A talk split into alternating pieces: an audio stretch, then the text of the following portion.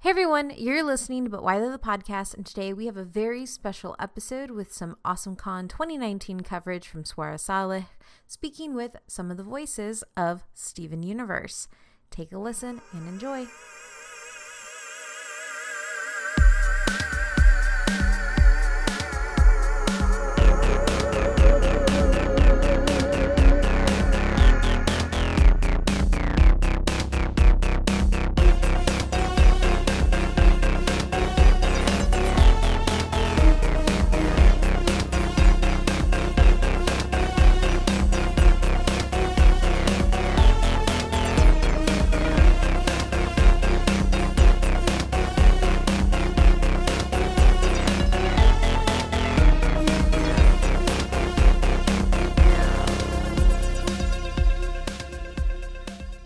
Get started. Totally. Uh, Zach, thank you so much for interviewing with us today. Uh, how are you doing? Well, welcome to DC. How are you feeling right now? I'm good, man. I'm very excited to be in the nation's capital. I've never been, and I'm a total junkie for history, politics, anything America related. So this is this is very exciting. Great to hear. Great to hear. So, um, I guess like first question, which I actually heard from uh, like uh, someone else just right now, so I'm sort of stealing. But did you expect Steven Universe to become such a big thing as it is uh, right now? Absolutely not, and not because I, I didn't think that it, it, had the potential. I just didn't really realize um, the full scope of what the show was. Um, going what the aim of the show was from Rebecca and the team at the beginning. Um, in the beginning, I thought I was just you know working on a, a, cool, quirky cartoon, and then it started diving into these amazing topics and having this, these these songs written for us that were. Um, so high concept and well thought out, and uh, pretty soon we were at San Diego Comic Con and they were turning away a thousand people for every panel, and it was because there was no room in the in the room anymore. And um, I realized that something had become very very special very very quickly. On some on that being very special, something that a lot of people take to heart. Um, why do you think Steven in particular is such a good role model for kids and adults? He. Uh, he always accepts people for, for who they are and, and tries to find um, redeeming qualities in everyone, even when it when it becomes detrimental to him. Sometimes um, he'll um, he'll take on so much, um, almost to an unhealthy degree sometimes. But it, it's an admirable trait that he takes on so much for the sake of the people he loves, and uh, that's that's a quality that I think, in a healthy way, that everyone should aspire to. Um, and it's not without you know mistakes being made along the way, but it's. Uh, it's a beautiful thing to, to, to have that character out there as a role model and to be behind that. What has Steven taught you personally as an artist, and also just personally generally? Oh man, I um, I could do a, a, thesis on this subject, uh, and there's there's some stuff that like really the the um, the crux of this question lies in some things on the show that have haven't come out yet um, that really bring the arc of m- my relationship with Steven full circle. Um, but Steven, Steven and I have become like um, somewhat. Uh, what's the word I'm looking for? Um, th- there's a lot of symbiosis there over the course of the year, and the characters, the character has become closer to who I am, and over the course of the years, just because you know Rebecca and the team got to know me more, and they've done that with all the characters, and factoring that into the writing process. But um, Steven and I have had a very similar arc in life, and very similar um, trials in life of having a much larger allocation of responsibility than normal placed on our shoulders at a young age, and rising to the challenge for that, and what what kind of um, mental things come from that. Um, it's been it's been pretty um, pretty eye opening. Just like recently, like like in the past few weeks, some of the revelations I've had um, about that. So I again, like I, I, can't I can't answer this without a hint of vagueness because there's a lot of stuff.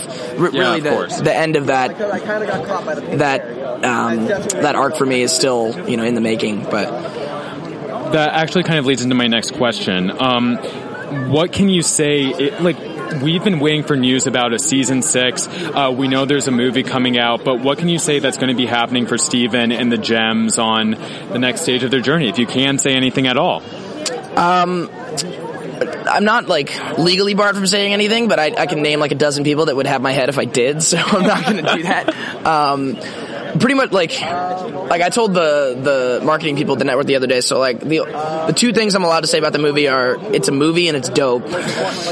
Um, other than that, um, I'm pretty I'm pretty limited. And then anything beyond that. Um, I, am not sure what I'm supposed to say. They don't they don't send me talking points. They don't. They're not like here. You should like steer the conversation in this direction. So I'm just kind of winging it all the time. okay, I've just got two more questions for you. Uh, how far in advance do you know the ending for season five? um, how far in advance of it airing or voicing it? Uh, voicing it, the story direction, that sort of thing. Like six months. Um, oh wow. Yeah, like obviously like super specifics, not not quite, but I was seeing concept art for White Diamond in like you know early 2017, I think. Um, Rebecca just you know pulling it up on her phone and was really excited, and that got me really excited because she's my favorite character design in the whole show.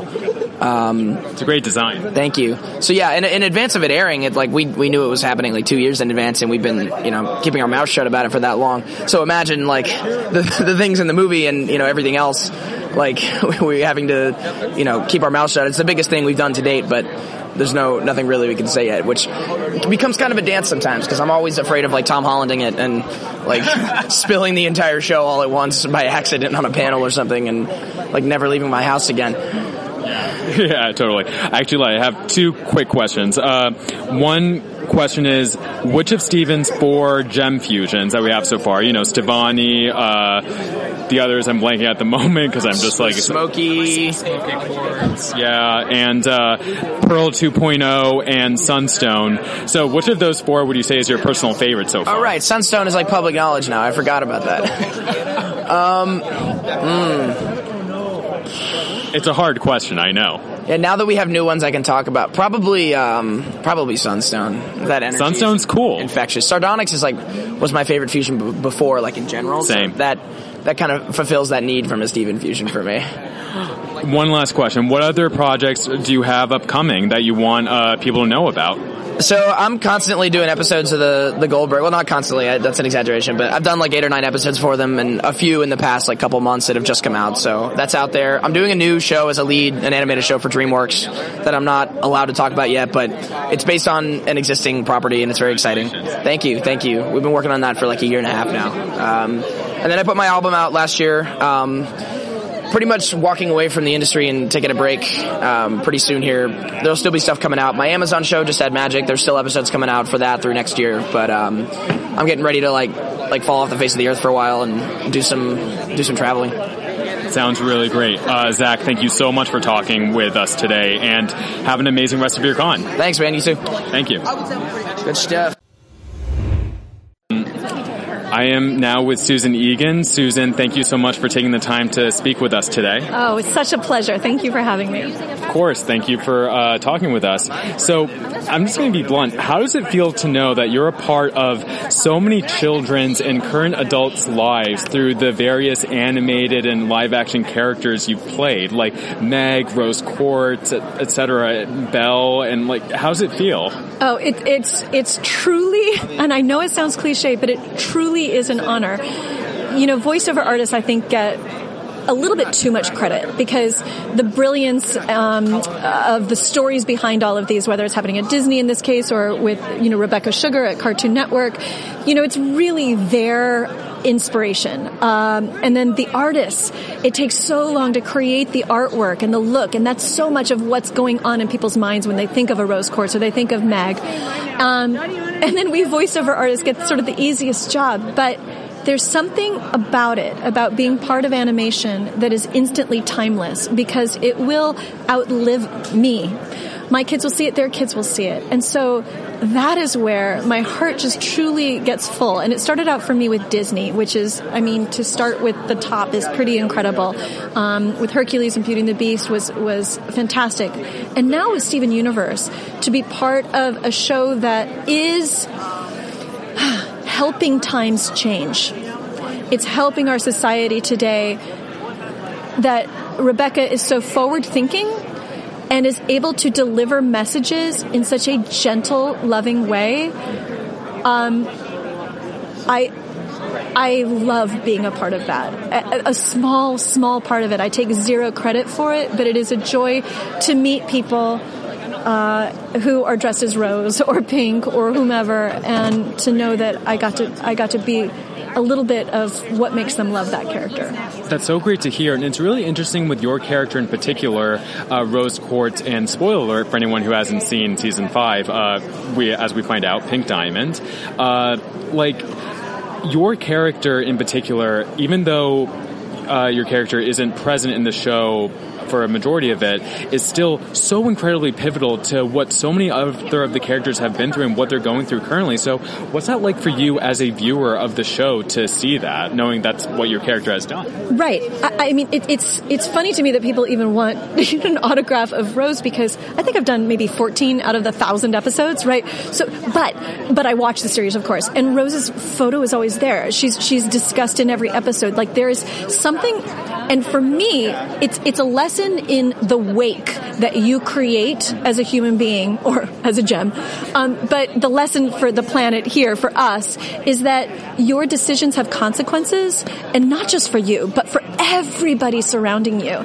And that Rose's choices, um, have created this situation for everybody else. But also, you can blame her, you can love her, but also that nobody's perfect. And the forgiveness in the gems and everything is also a testament to the multiple levels that Rebecca is writing at. In particular, how did it feel you, for you to watch the uh, season five finale? Right. So we recorded that a year before it was released. And so we were sitting on that information for a long time. And the reaction was really surprising to me. I got a lot of hate tweets, even though I'm just the actress. No, stay off Twitter. No, no, it's okay because, and the way I was able to respond to them as well is, I love your passion. I love that you care so much. And I also, but also, hang on, hang on. There's going to be more information next season. You're going to learn more about the why of everything. But I also like that it is not simple. It is not black and white. It is, you know, it is complicated like the world is. This is not a simple cartoon. It, and it doesn't speak down to children. It speaks to children at the level at which they are capable of listening. And I like that. Um, so I like the complicated nature of it, even if it does mean sometimes, you know, people are going to love you or hate you because of it. Right, totally. A uh, couple more questions. Uh, how long in advance do you know that your character was Pink Diamond? I got the script the night before. Wow. How, how does that feel as a voice actor knowing, or yeah, just please tell us your thoughts on yeah, that. it's that holy expletive, expletive. Um, I, I, yeah, so even the very first episode I did as Rose, I got the script the night before, and then I'm seeing the storyboards, and I sort of just had to sit in a room and weep a little bit because that monologue that Rose delivers to Steven on that VHS tape. I think that's why, first of all, I don't even know how Rebecca knows how to write all that because pay it when I get mine? Because for me to get to play a mom at the moment in my life when I'm a mom, I, that monologue is so authentically how a mother feels. Right. And and then so going down the line several seasons later talking about Pink's decision and the position she put Pearl in and the position she put Steven in and then everybody else um, you know was maybe not thought fully through she's kind of like a, a, teenager when she makes that decision. And, you know, my God, what if we were all held to the decisions we made at 17? Right. right? Exactly. And yet she is, but then she lived for many thousands of years as Rose and, and still has that spontaneity, childlike quality to like go with Greg. Yeah. But also has this responsibility, but also she has a wisdom because she is a diamond. That maybe she does have a little bit more vast viewpoint of the world had to have Steven. We had to have this combination. That, And that, so- that was actually a question I had for you. Like, why Rose Quartz would give up her physical form, not just for her son, but like to leave all the other gems behind. But you're right, she had some of this wisdom. So that is a question for Rebecca. As an actress justifying it, I have to, it can't be a whim. It can't be simply because, oh, this guy Greg is so cute and we're going to have a dalliance and I'm going to have a baby. But it's what she learns from Greg about humans and all those episodes leading, leading up to it. And she wants to give her knowledge to an entity that's going to also understand the human condition because maybe that's what we need. Maybe she's not enough. It has to be more. That's really insightful. I love that. Uh, so I want to transition a little bit and ask you about the Broadway Princess Party by Benjamin Rauhala, which has really taken off in the past couple of years. I initially found these YouTube videos and I was like, oh my god, this is the original Belle. This is the original Jasmine on Broadway. Like I love this, and it just I feel like it's inspired like a real um, love and appreciation for the uh, technical the techniques of uh, musical theater and uh, how much work goes into that. And with a platform like YouTube or whatever else uh, Benjamin is using, it's like really taking off. Can, can you tell us about that experience Yeah. of doing the Broadway Princess Party? So it was this quirky little idea for a club called 54 Below in New York uh, to like gather the princesses on our night off, Monday nights on Broadway, and just, to, you know, we're in all these disparate, you know, different productions on Broadway, but to pull us all together into one room and just sing the canon of princess songs. Like it was just this quirky party idea, hence the title. And then it resonated. And that's where, you know, Benji and, and Laura decided, like, maybe we try it outside of New York and see if it works. And that's when I was brought in full time and Courtney full time. And then we formed a company. We literally formed a company. And we have this mission to change the definition of princess away from that spoiled brat kind of thing and make it more into a lot of the same message that's in Steven Universe of listen, we can have differing points of view. Let's celebrate all of our differences. Let's also it's a it's a woman thing. Women are so competitive against each other. And we are in an industry where all of us princesses are in the same room auditioning against each other. Or when the live action Beauty and the Beast comes out, I'm interviewed saying, So what do you think of Emma Watson? like, they want me to say something awful. And there's nothing in my heart that is awful. I think Emma Watson's brilliant and a perfect choice. My God, she is Belle. She's so cerebral and a little uptight, which so is Belle. Like, I love everything about her. She's the perfect choice. I would cast her too. And so what if we take that feeling public? What if we get on a stage and we celebrate our differences? We applaud each other. And it's not so much about a bunch of princesses gracing the audience with our presence. It's not about that at all. It's about we are no longer in the princess costumes. You guys are. You guys show up as cosplay. You're Jasmine. You're Belle.